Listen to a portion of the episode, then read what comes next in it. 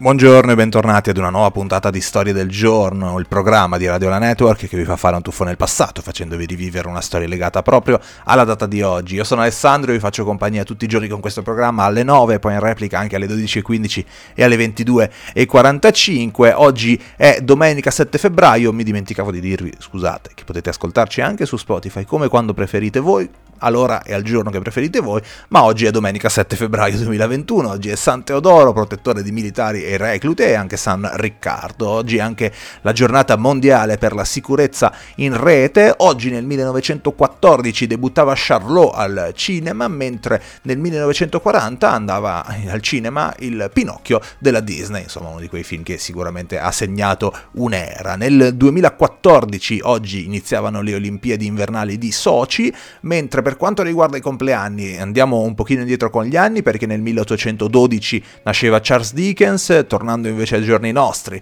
eh, nel 1978 nasceva Ashton Kutcher che compie 43 anni, compie 68 anni invece Francesco Salvi, sono 35 gli anni per Melissa Satta, mentre compie 24 anni il calciatore dell'Inter Nicolò Barella, uno dei prospetti sicuramente più interessanti del nostro calcio che può darci veramente una grande grande mano eh, con la maglia dell'Italia, soprattutto magari ai prossimi europei, già insomma davvero tanto tanto talento per questo ragazzo, ma la puntata di oggi eh, è legata alla musica, è legata ad un personaggio davvero davvero straordinario della musica italiana che è nato oggi, nel 1952, nasceva Vasco Rossi che compie oggi 69 anni puntata dedicata a Vasco Rossi voglio raccontarvi un pochino di curiosità eh, su questo personaggio straordinario della musica italiana, partendo dal nome che eh, diciamo eh, Vasco non è un nome particolarmente comune, soprattutto prima di lui non è che si sentisse moltissimo, gli è stato dato da suo padre che aveva condiviso con un commilitone di nome Vasco la prigionia in un campo di concentramento tedesco durante la seconda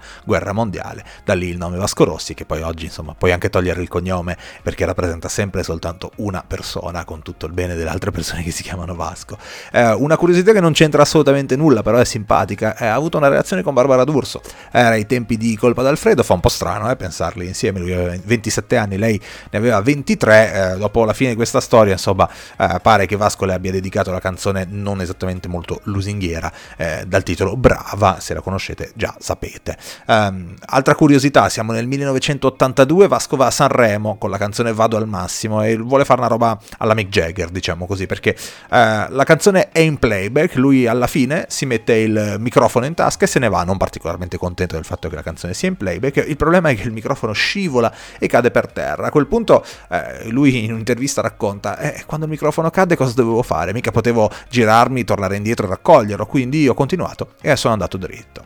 Nel 1981 invece Vasco scrive un pezzo molto strano, un blues stranito intitolato Valium, in cui parla del sonnifero e di come usarlo per dormire per sempre. Nel pezzo cita una strofa di La Gatta di Gino Paoli, quest'ultimo decide di rendergli il favore alla fine della canzone Quattro amici al bar in cui si sente un pezzo di vita spericolata, insomma uno scambio di omaggi due, tra due grandissimi della musica italiana. Uh, Vasco da sempre è contro ogni forma di razzismo e lui si sente il primo emarginato. Nel 1987 sceglie di far entrare gratuitamente tutti gli africani d'Italia al suo concerto a Misano Adriatico come provocazione contro l'ondata di odio dei commercianti e dei giovani dell'epoca dell'epoca nei confronti dei venditori abusivi di colore. Insomma, la classica eh, decisione alla Vasco che crea un bel po' di polemica, ma che sicuramente parte da una base giustissima e davvero, davvero bellissima. Ma torniamo indietro, torniamo al 1972, agli inizi, inizi, inizi di Vasco, perché